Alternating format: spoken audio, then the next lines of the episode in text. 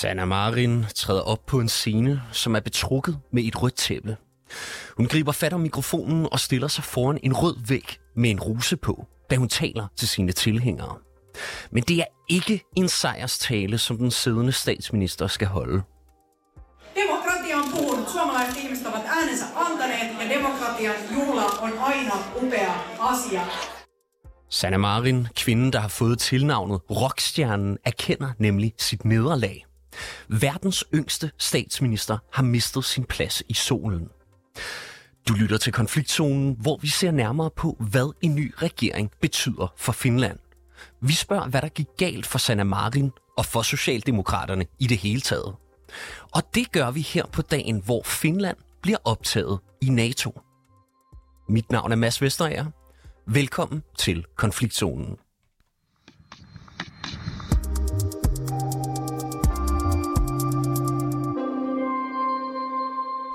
Og Birk Sebastian Kotkas, velkommen til programmet. Tusind tak. Du er dansk-finsk freelance-journalist og har lige været i Helsinki for at dække valget. Det er rigtigt, ja.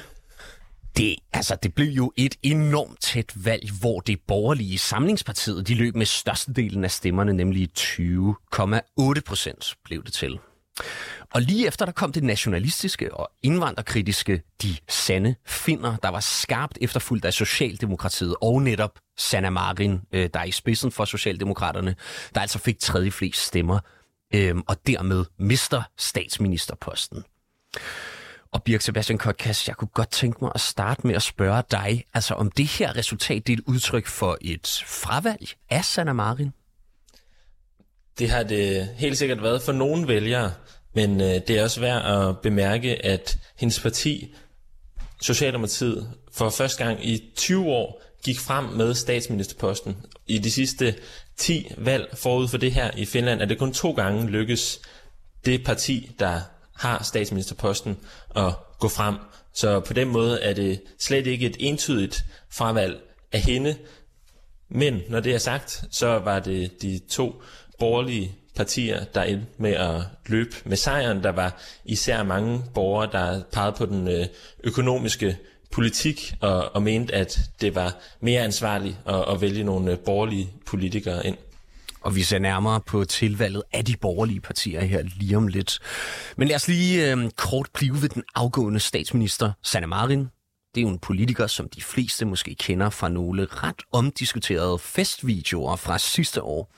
Og de her videoer, øh, de viser altså en beruset, dansende Sanna Marin til en privatfest.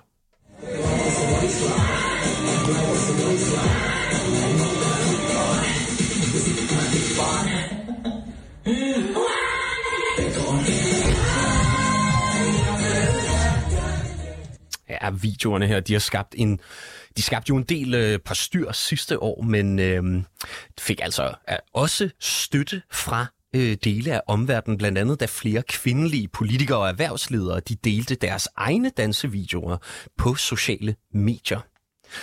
Altså, hvor, hvordan har det påvirket hende i det her valg, Birk Sebastian Kotkas? Det har ikke rigtig været noget, man har diskuteret, men der er ikke nogen tvivl om, at det har været med til at styrke det her image, som hun har haft som en, øh, en ung og anderledes politiker. Øh, det har gjort hende populær i, i dele af befolkningen, både i Finland, men også blandt øh, folk, som du nævner i udlandet, der har delt den og, og optaget egne dansevideoer. Men, øh, men det har helt sikkert også for nogle øh, konservative vælgere været et, et billede på, at, at man måske hellere vil have en mere anonym øh, politiker, som man sandsynligvis får her i Betteri Orbo, En øh, politiker, der, der ikke tager så meget opmærksomhed selv. Jeg talte også med en vælger, der, der pegede på, at hun nok er en meget dygtig politiker, men at han synes, hendes eget image har, har fyldt for meget.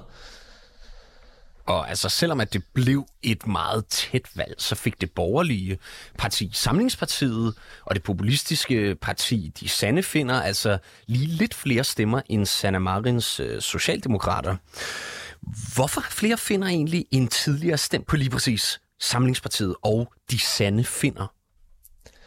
Ja, det er jo næsten mere øh, normen end undtagelsen i Finland, at øh, det store oppositionsparti, om det så var Socialdemokratiet eller, eller Samlingspartiet, de går frem, når de står i oppositionen. Det er også sket den her gang, måske lidt mere end nogen havde, havde troet her i ugerne op til.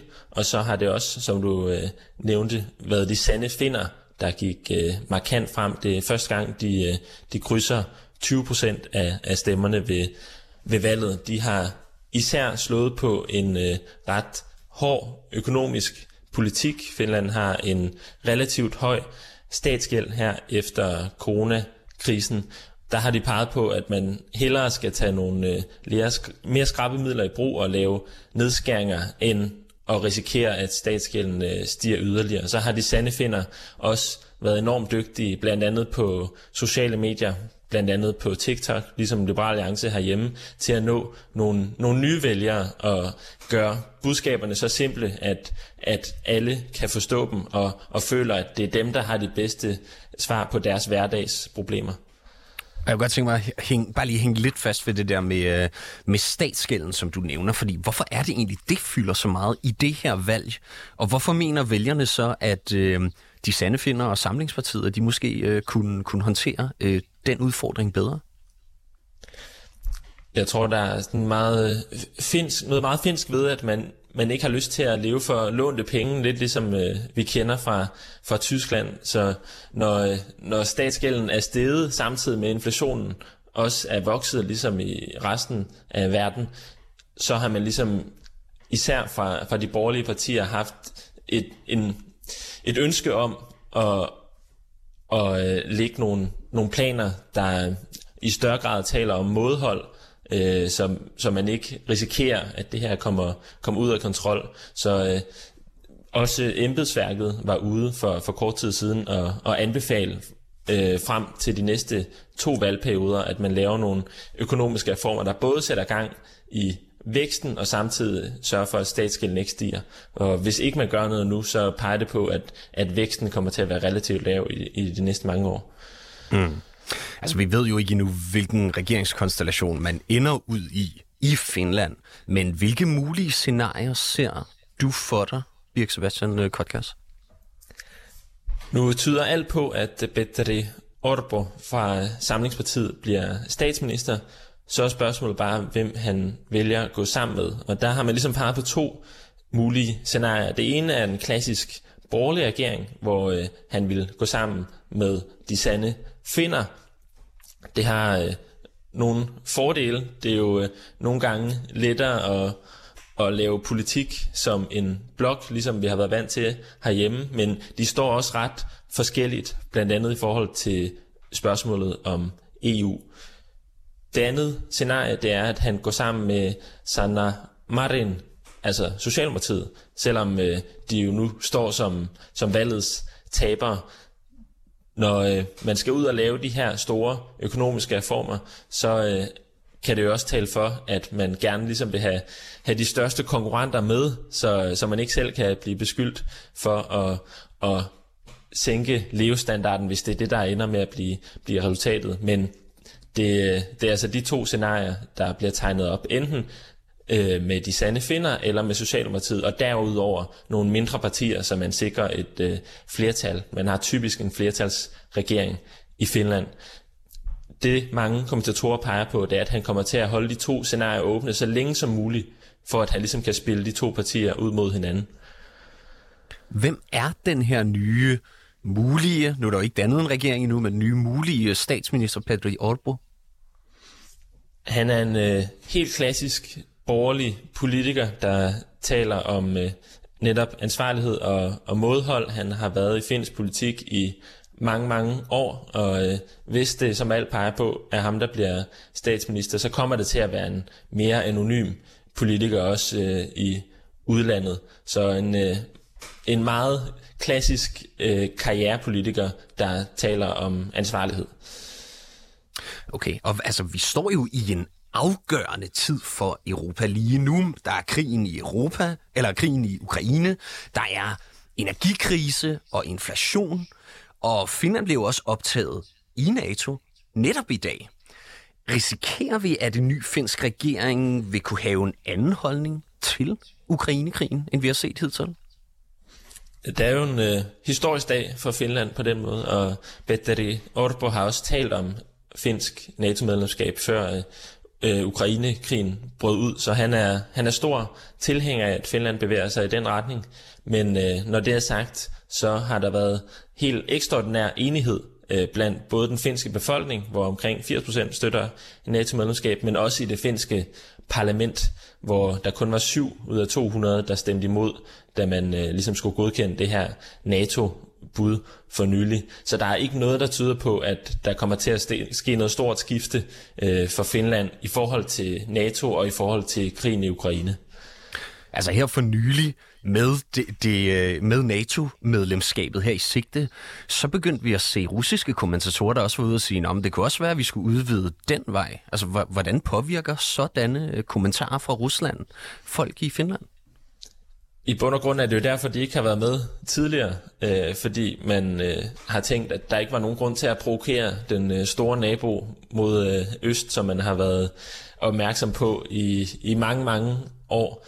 Øh, også været, øh, været underlagt i, i sin tid, før de fik øh, selvstændighed. Så der er ikke nogen tvivl om, at øh, man er meget opmærksom på, hvad der sker mod øst, men nu når de officielt bliver optaget i dag, så er der i hvert fald mange finder, der føler sig mere trygge, fordi at de jo så forventer, at øh, vi andre NATO-lande kommer og hjælper, hvis der skulle ske noget.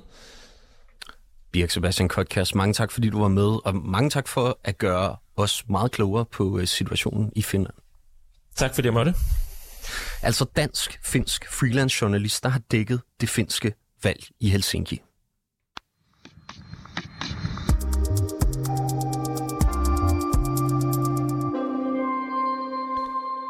Lars Håbakke, velkommen til programmet. Tak for det. Du er lektor ved Professionshøjskolen Absalon, og du har et udbredt kendskab til nordisk politik. Ja. Og vi skal sammen se nærmere på, hvad der er blevet af de nordiske socialdemokratiske regeringer. Fordi hvis vi begynder med Finland, altså, så, hvad mener du så er den afgørende grund til, at den røde blok med Sanna Marin i spidsen ikke kunne blive siddende på magten i Finland? Ja, men altså allerførst øh, må man øh, forstå, at finsk politik er meget anderledes end øh, politikken i de tre skandinaviske lande. Fordi man har en helt anden tradition med hensyn til, hvordan man danner regering og med hensyn til blokke osv. Og det, der er i Finland, det er, at man har en lang tradition for, at når der har været et valg, så er det partilederen fra det største parti, som øh, bliver udpeget til at danne regering, og ikke øh, nødvendigvis øh, lederne af den største blok, fordi man opererer ikke rigtig med blokke. Og så har man en lang tradition for også, at øh, man danner regeringer på tværs af højre- og venstre skalaen. Så den nuværende regering, den der har siddet indtil nu, som så nu øh, jo nok skal gå af, det er, øh, eller som ikke kan fortsætte med den konstellation, det er en partiregering af fem partier, øh, som strækker sig lige fra Centerpartiet, øh, som svarer til Venstre, øh, ude på højrefløjen, øh, over det svenske folkeparti, som svarer lidt til de radikale, og så til Socialdemokraterne, og så til de grønne og venstreforbundet. Så det er sådan en regering på tværs. Og det er jo det, der er sket ved valget, det er, at øh, Salamarins, øh, øh Salamarins parti øh, er, som er Socialdemokraterne, statsministerens parti, er faktisk gået frem øh, mens nogle af de andre, der har været med i regeringen, er gået tilbage. Men det afgørende for, at det så hende, der mister muligheden for i første omgang at forsøge at tage en regering, det er, at to af de borgerlige oppositionspartier, der ikke har været med i den her regering, nemlig Samlingspartiet og de sande finder parti, de er gået endnu mere frem. Så dermed er Samlingspartiet blevet det største parti. Og det er derfor, at initiativet til at forsøge at danne regering går over til Samlingspartiets leder. Det er et parti, der svarer til de konservative herhjemme.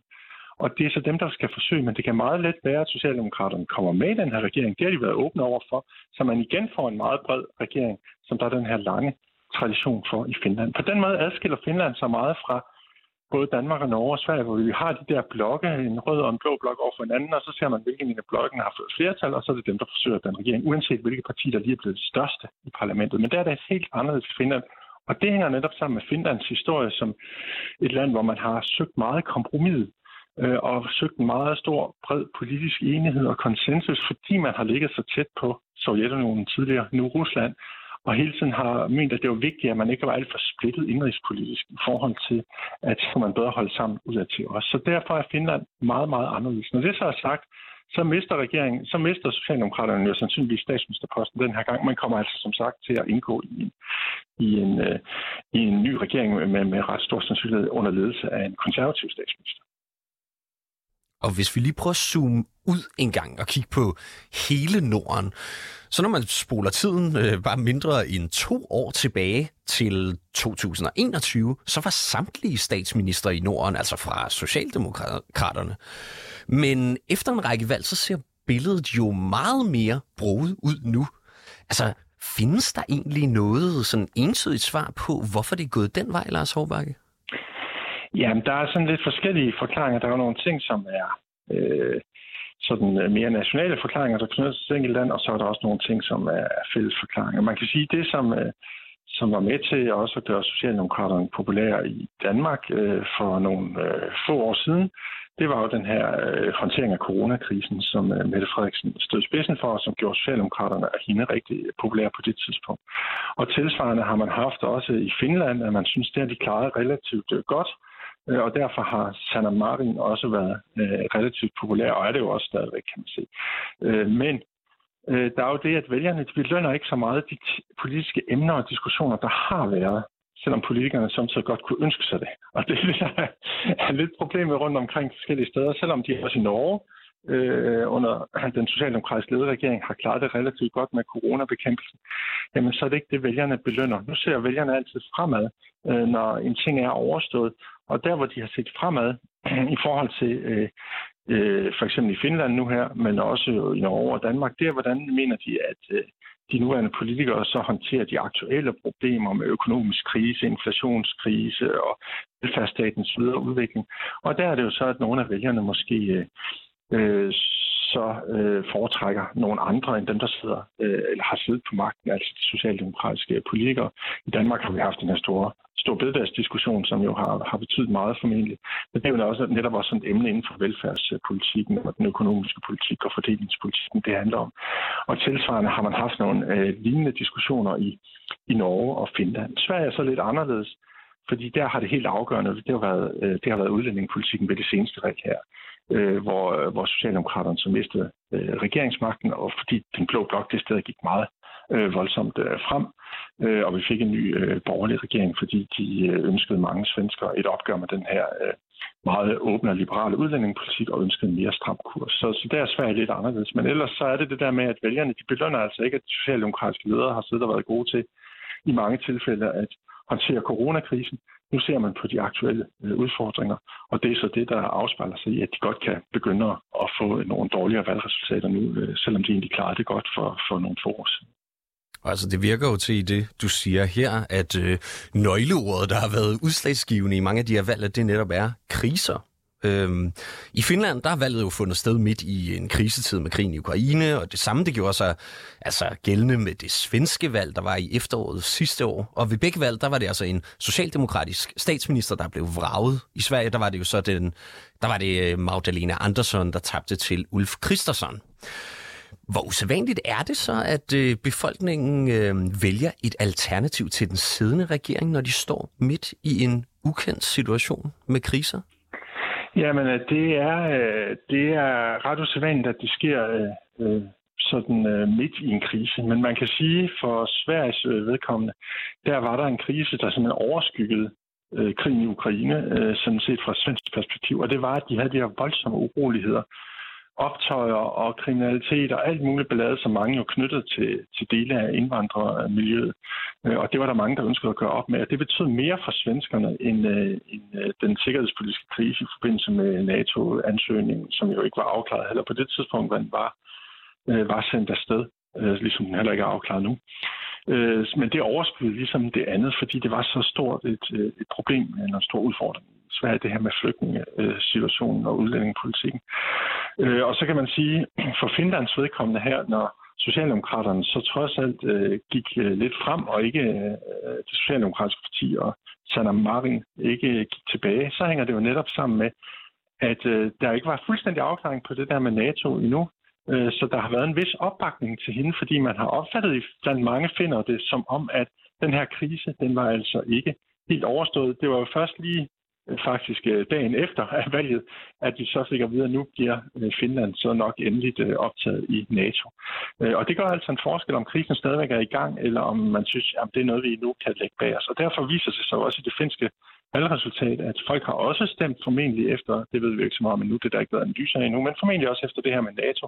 Fordi et af partierne i regeringen, det Venstreforbundet, dem der svarer til SF eller Enhedslisten herhjemme, øh, de var det eneste parti, hvor der var nogen, der stemte imod NATO-medlemskabet det sted, da der var afstemning i Rigsdagen. Og de er blevet straffet rigtig hårdt af vælgerne er gået meget tilbage. Og det kan blandt andet godt hænge sammen med, at folk har syntes, at de vil hellere bakke op om den socialdemokratiske statsminister, der stod spidsen for at føre Finland ind i NATO, var ved at gøre det stadigvæk, da valget blev holdt her for nogle få dage siden, inden de ville bakke op om det parti i regeringen, som, øh, som øh, havde nogen, der var imod øh, NATO-medlemskab.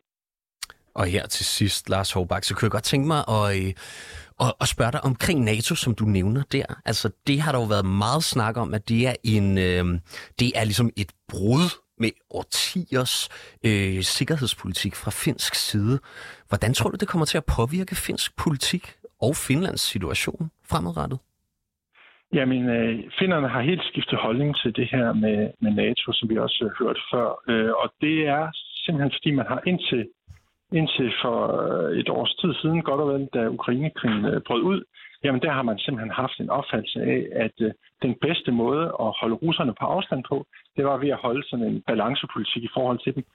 Øh, en ikke-provokationspolitik i forhold til dem. Finland var jo simpelthen en del af Rusland øh, fra 1808, da de blev erobret. Øh, de havde hørt under Sverige i 700 år indtil det tidspunkt. Og så blev de erobret af russerne, var simpelthen en del af Rusland fra 1808 til 1917. Men jeg kunne godt tænke mig at spørge dig, tror ja. du, Tror du, at vi kommer til at se flere trusler, for eksempel fra Rusland? Altså, at det simpelthen kommer til at, øh, at være udslagsgivende der? Øh, det kan godt være, at de vil i retorikken øh, skal ud over nu, at Finland bliver optaget i NATO. Det øh, er de jo allerede begyndt på at sige, at det er udvidelsen af NATO, der gør, at de bliver nødt til at føre den politik, de gør. Men reelt vil der ikke blive en større trussel mod Finland svært, snart tværtimod. Og det der, jo, det, der jo gør, at Finland har ændret holdning, det er, at man har hidtil klarede det godt med den der balancepolitik. Men så det der med, at Rusland invaderede Ukraine i februar sidste år, det viste jo, at de lande, der ikke er medlemmer det af NATO, de er i farezonen. Og det var derfor Finland ændrede holdning øh, næsten fra dag til dag, øh, der i februar øh, 2022. Lars Hårbakke, mange tak for den vurdering, og tak fordi du var med os her i dag. Selv tak. Som sagt altså lektor ved Professionshøjskolen Absalon.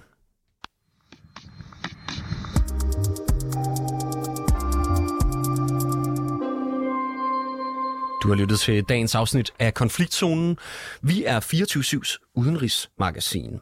Mit navn er som sagt Mads Vesterager, og stjernerne bag programmet, det er Christine Randa og Sofie Ørts. Produceren i regiet, han hedder Oscar Chauffeur. Du kan lytte til programmet direkte mandag til torsdag fra 8 til 8.30. Men du kan selvfølgelig også høre programmet som podcast. Tak fordi du lyttede med.